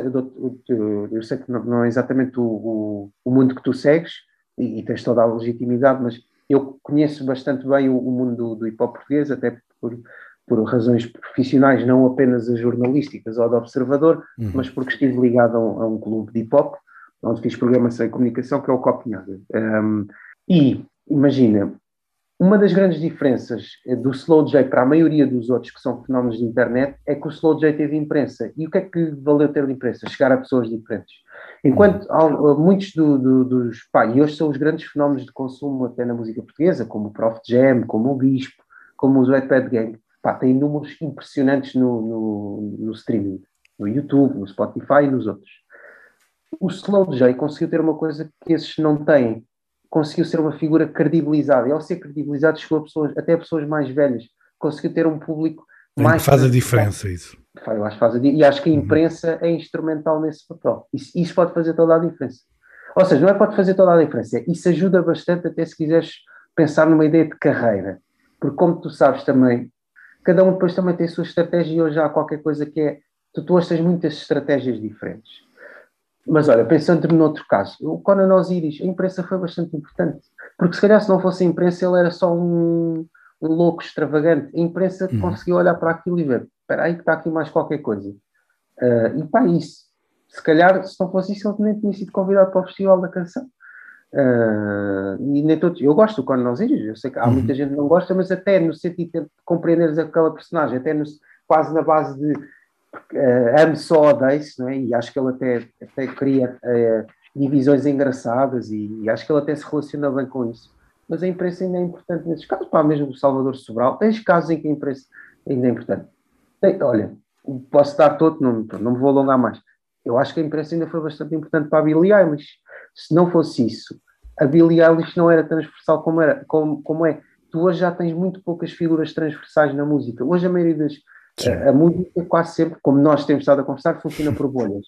A Billie Eilish é uma exceção. E então, ao nível da geração dela, e tu tens, tens filhos, sabes isso. Um, ela é transversal, ela é plural. Uh, ela tanto consegue falar para as pessoas que gostam dos Nirvana e que se calhar até ficaram um bocado nessa ideia do rock dos anos 90 e isso é que era música rebelde e não houve mais música rebelde, como fala para gajos que se calhar gostam de Led Zeppelin, ou se calhar estou a exagerar, mas fala também para quem gosta da Ariana Grande e quem gosta do, do, Travis Scott ou do Drake. E ela fala para essas pessoas todas. Ela tem pessoas e, e também fala para a cultura LGBTI queer e também fala para os ambientalistas, e porque também há quem acha que ela é a Greta Thunberg da música. E depois é uma coisa muito rara. E a imprensa foi, foi importante para a Billie Eilish, apesar dela ser um fenómeno de internet, como é evidente. Deu-lhe essa cá. credibilidade, que ela de outra Eu, forma não teria, provavelmente. É exatamente, deu-lhe essa credibilidade. Não, não é exatamente a questão da visibilidade, é a credibilidade. É curioso dizeres isso. É tão discutível muitas vezes o papel de, de, do crítico, da imprensa musical, nestes tempos, não é? Constatar que ainda existe esse peso acaba por ser muito interessante, mas muitas vezes já não se tem muito essa consciência. O papel do crítico e da, da imprensa foi de tal forma, tem sido também, de tal forma desvalorizado que, que acho interessante tu dizeres isso e, eu próprio não tinha ainda também não, não tinha visto as coisas nessa perspectiva. E... Mas, mas, olha que também foi porque uh, também foi, eu acho que a desvalorização também, eu acho também tem a ver com, com a crítica e com o jornalismo musical, ou seja, também não acho que seja só o algoritmo, porque ah, sim.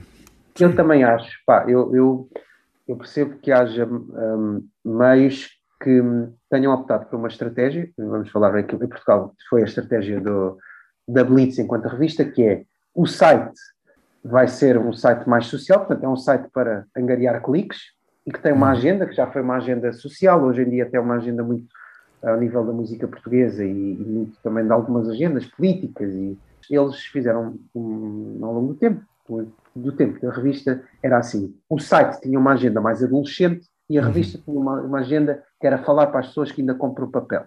Se me perguntas se eu acho que isso é, que é bem jogado ter uma divergência tão grande entre a, a revista e o site, para mim não. Acho que é um erro. Agora, o que, onde eu quero chegar é que isto depois tem um preço. Ou seja, essa ideia que foi muito vendida pelo jornal, ou alguns jornalistas musicais, também é errado generalizarmos porque houve exceções, mas essa ideia de que o jornalismo musical é apenas a memória, ou seja, a ideia de que uh, cada vez que o, que o Riders on the Storm dos Doors faz anos, tem que se fazer um artigo, ou cada vez que o Yellow Submarine faz anos, ou cada vez que o Sticky Fingers faz anos, ou cada vez que o Unknown Pleasures Epa, faz sim, sim, um número sim. redondo. Isso, isso, é tão, isso é tão visível nas Modern e nas Uncut, epá, oh, parece que... Esse vício da memória Epá, depois teve um preço, foi perder público novo. Eu, eu, eu percebo, assim, a, a, estratégia de quem o faz, para mim é uma estratégia muito clara, é falar para as pessoas que têm hábitos de comprar papel. Só que o hum. problema é que depois se perde o outro lado. E, pá, e esta estratégia, atenção, que é uma estratégia que não é exclusiva sequer do papel. Há rádios que também assumiram isso, que é nós já não vamos conseguir falar com uma nova geração porque essas pessoas já não vão ouvir rádio, então vamos falar para as pessoas que não ouvem rádio. Pá, isso é, é uma estratégia de risco. E depois tem esse preço, que é depois não se conseguem renovar públicos. Agora, uhum. olhando aqui para o, para o jornalismo musical, um, eu acho que o jornalismo musical, olha, em Portugal eu acho que se cometeu um grande erro uh, na última década, que foi, um, e estou à vontade porque eu na, na, na, na, mesa de mistura acho que até fui das primeiras pessoas a contrariar isso, que é a ideia, como tu deves lembrar-te, lembras de certeza, uhum. do tempo em que de repente a grande bandeira do jornalismo musical, e não apenas em Portugal, era o indie, e estou a falar quer do indie, é, portanto, o, aquilo que nos, nos, anos 90 seria o rock alternativo, depois passou a ser indie, portanto estamos a falar dos Arcade Fire e, e não estou a discutir o valor das bandas, eu gosto sim, sim. dessas bandas, a questão não é essa. Eu, eu não discuto isso, o que eu discuto é, para mim, foi um erro o vício nessa, nessa pá, nesse, não, não é um nicho, mas foi um, um, um erro o vício nesse movimento. Porquê? Porque da mesma forma que acontecia os Arcade Fire, os Vampire Weekend, os Animal Collective, os TV on the Radio, os Broken Social Scene e todas essas bandas que são boas, ou pelo menos tiveram períodos, a meu ver, bastante bons uhum. na sua carreira, ou os Dirty Projectors, que eu adoro ainda hoje, aconteciam outras coisas. E aconteceu, o, e houve aqui um problema cultural, que já não é apenas musical. Pá, eu não sou nada de, desses fantasmas, mas acho que é óbvio que há aqui também um problema racial, que é o grande fenómeno musical do, da última década, ao nível da transformação cultural, não foi o indie, não foi o rock, foi o hip hop. E a imprensa demorou muito a compreender qualquer coisa que estava a acontecer, que é, não era apenas. Acho que a imprensa demorou muito a acordar para esse fenómeno, não percebendo uma coisa que é. Havia uma, havia uma ideia ainda muito feita, e estou à vontade, porque eu trabalhei com pessoas que ainda pensavam assim, que é, pá, o hip hop fala para público menor, o hip hop só é ouvido na periferia, o hip hop só é ouvido nos subúrbios, o hip hop é de público menos uh, vá, vamos dizer, menos letrado, uma série de preconceitos que estavam a mudar. E eu estou à vontade porque primeiro comecei a ver isso nos Estados Unidos, com o Kanye West e depois com o surgimento de uma nova geração, do, a geração do Drake, do The Weeknd, do, do Miguel, do Childish Gambino, do Kendrick Lamar, todos esses. E não, assim, eu não estou a discutir se gosta mais ou menos. Para mim a questão não é essa. É, houve ali uma transformação cultural. Não é apenas uma questão de, não, agora o hip hop é normal. É mais do que isso. Houve uma transformação cultural. Eu, por exemplo, acho que a Pitchfork até foi, não só soube ler isso, como até foi bastante importante. Aqui, por exemplo, na Europa, e olhando para o espaço acho que houve uma grande dificuldade em compreender isso. E estou à vontade para dizer isto, porque eu, na mesa de mistura, acho que até fui das primeiras pessoas cá a perceber que havia qualquer coisa. Não era apenas, não é apenas ah pá, o Isas, o Kanye West é um grande álbum vai buscar Gesafelstein e ele antes com os Daft Não era só isso, é, havia uma transformação cultural.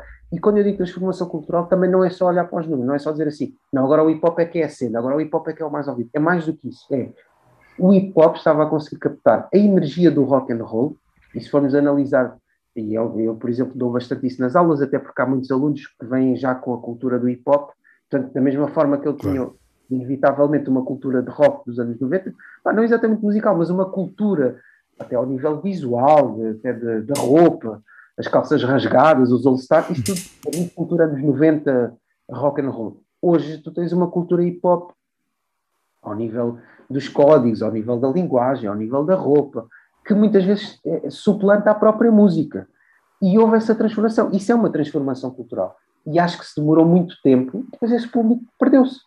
E uhum. esse público hoje é o público que está com 20 e tal anos, portanto, era o público que há 10, 15 anos estaria a ler e estaria ali uh, uh, todas as semanas, ou neste caso já não seria todas as semanas, mas seria todos os dias, avidamente, à espera de qualquer coisa, pá, obviamente compreendendo todas as transformações também ao nível da comunicação, que também, também ajudam a explicar.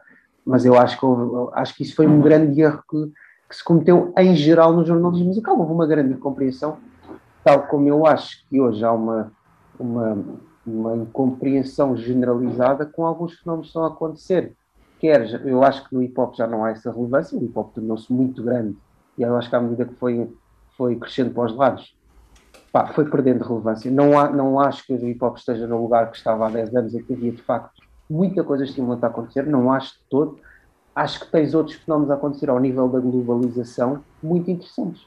E, e, e para mim, grande, o grande acontecimento atual, até mais do que. Eu, por exemplo, estou muito, tenho gostado muito daquilo que tenho ouvido do jazz nos últimos anos porque acho que o jazz se voltou a abrir ao mundo, que era uma coisa que não estava a acontecer no jazz. Sim, escreves, muito, escreves muito sobre jazz, já, já reparei. Porque, porque, o jazz está num momento muito estimulante que eu nunca tinha vivido em vida. Eu gosto imenso de pai, tenho discos do Miles Davis, do John Coltrane, eu, e felizmente o meu pai também me ofereceu alguns. Estou ali, estou ali a olhar para o Kind of Blue, foi um disco que me marcou muito na minha adolescência. Eu adoro jazz, Duke Ellington, há várias escolas, vários períodos, Herbie Hancock, estamos a falar de períodos uhum. diferentes, pessoas diferentes, as cantoras, a, Nina Simone, Billy Holiday. sim, sim, sim. Claro que sim, eu adoro. Eu não sou, não sou um fã de jazz, não sou um grande fã de jazz. Bem, bem, o que é que é falar de jazz, não é? É quase como aquelas pessoas que dizem, ah, pá, não gosto de rock, não é? Não gosto, aí assim, mas não gostas de rock, não gostas do quê? Dos Joy Division ou dos Nickelback? Porque entre os Joy Division e os Nickelback, não é? pelo meio há tanta coisa, ou os ACDC, ou, que, que é o rock, não é? E o, o jazz é a mesma coisa. É? Claro. Há tanto, tantas ramificações. Agora, é. eu gosto disso que tu, falaste, né? dessa gente toda que tu falaste. Agora, eu não posso dizer que, sim, gosto de coisas contaminadas pelo jazz, como aconteceu no hip hop a dada altura, como aconteceu claro, naquele, exato, né? naquela fase do acid jazz ali, finais de 80 e dos 90, como aconteceu depois de derivações para o funk, para o sol, enfim. Um, agora eu dizer assim, não, eu sou um, um tipo que gosta imenso de jazz e também não posso dizer isso, mas não estou muito atento às coisas novas. Às vezes vou picando uma outra coisa que aparece. Bem, tenho gostado de algumas coisas que ouço, apesar de continuar a preferir o, os clássicos, digamos assim. Mas eu acho que aqui a grande diferença é que o jazz atual, e, e isso é qualquer coisa que eu não tinha testemunhado em vida, pá, o jazz voltou a fazer parte da cultura popular. Enquanto fenómeno nicho, e acho Sim. que há algumas pessoas que também há, que de repente acharam que o jazz ia ser o novo hip hop. Eu nunca, nunca achei isso. E nem acho que tenha de ser. Compare mais na, na sua relação com, com, com, o consumo de música, o jazz com aquilo que aconteceu com a eletrónica no final dos anos 90 e início de 2000, que é, já não, não estou a falar daquele período mais big beat, portanto, das, das cenas de Chemical Brothers, Fatboy Slim, mas uhum. Não comparo tanto isso, comparo mais com um lado mais, mais uh, vanguardista, mais ao nível do que vinha de, bem, de França, do chamado French Touch, ou da Áustria, no sentido de ser a música de vanguarda. Eu acho que o jazz, mas ao mesmo tempo, depois o jazz também tem muitas outras ligações que, que, que, que até extrapolam essa comparação. Estou mais a falar ao nível do, pronto, do mercado e o que, é que, o que é que o jazz representa para as pessoas. Um, mas eu ia dizer que aquilo que eu acho que, que é o grande fenómeno de hoje, independentemente de eu gostar muito do jazz, é aquilo que eu tenho verdadeiramente assim de música nova. Se eu tivesse que escolher um género, e eu não me relaciono com géneros, mas se tivesse que escolher um género ou uma família, uhum. eu diria que o jazz e tudo o que está à volta do jazz me tem estimulado muito. Assim como tenho gostado muito de seguir esse ressurgimento do pós-punk, a meu ver, mais legitimado pela questão política do, do que exatamente pela música, porque a música não é nova. Uh, mas têm surgido coisas que eu acho que são bastante uh, são bastante pertinentes, como algumas das que já falei, Idol, Dry Cleaning, Fontaines DC, Squid, acho que tem surgido. Eu acho, eu acho que é mais pelo lado que tu acabaste de referir. Sabes? Sim, é, é. Porque musicalmente, é, é, e, estou à vontade, porque já, já são águas que eu navego há muito tempo, não há ali nada de, pá, nada de novo, é? e nada que não tenha não, sido não feito. Não há imensas vezes e, e, e, melhor. Agora, há essa vertente. A ideia de que uh, uh, essa reatividade política está apenas nessas bandas rock não é verdadeira, porque há inúmeras figuras no rap inglês ou grime, uh, como a Lil Sims ou o Dave ou o Skepta, que têm essa, ou, ou, às vezes não, não, quer dizer que tenham isso na palavra, alguns têm na palavra, outros têm na energia. Uh, pá, tens isso no jazz, tens isso mesmo na eletrónica, Uh, portanto, é uma coisa que é transversal. Agora, eu acho que aqui a grande diferença é que nós, nós viemos de um período, pá, nós, eu escrevi muito sobre isso e acho que e tu também foste referindo isso e as bandas de rock foram perdendo a relevância quase toda nos últimos 10, 15 anos. 10, sendo mais rigoroso. Sim. Nós começámos a ver nos festivais, e eu acho que isso também tem muito a ver com a cultura dos festivais, eram sempre os mesmos, eram sempre os Foo Fighters, uh, ou seja, começaram a não haver bandas novas de rock. Uh, e tu tens aqui já um ressurgimento de, de, um, de um algo que eu acho também é, é, um bocadinho diferente, que é pela, não é pela primeira vez, é pela primeira vez em muitos anos o rock voltar a ser uma cultura marginal. Porque o que também aconteceu é que, como o rock uh, nos anos 90 e 2000 foi sempre a, a, tendência dominante, contrariando um bocadinho a história do rock, que é uma história de contracultura e marginalidade. Nem mais. Um, ao tornar-se a cultura dominante, depois tu tens muitos esses fenómenos, e, pá, e uns tens bandas muito boas, eu, por exemplo, gosto muito dos Arctic Monkeys, tens outras, vamos dizer, que estão, sei lá, ali no, no nível de tolerável, me lembrar dos Kings of Leon, pá, tolerável, ok, mas tens uma coisa que se foi perdendo no rock, que é essa ideia de o rock falar de problemas, não? o rock falar de problemas... Aburguesou-se a única exceção assim relevante que eu me lembro, e acho que é, curiosamente é uma banda que é muito influente depois nestas novas, principalmente nos Idols, foram as Savages.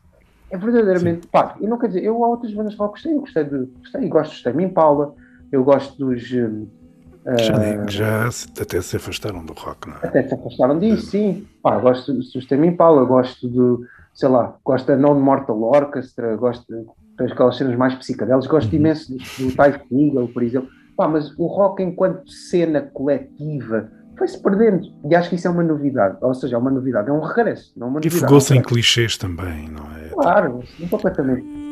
Don't let the fuckers get you down. Don't let them take away the song. Don't let the fuckers get you down. Don't let them wonder why you frown.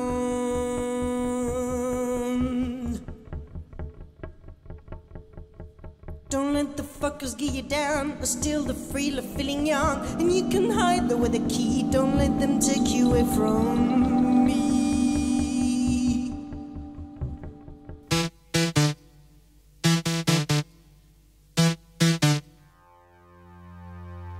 E assim termina a primeira parte da minha conversa com o jornalista e crítico de música, David Pinheiro.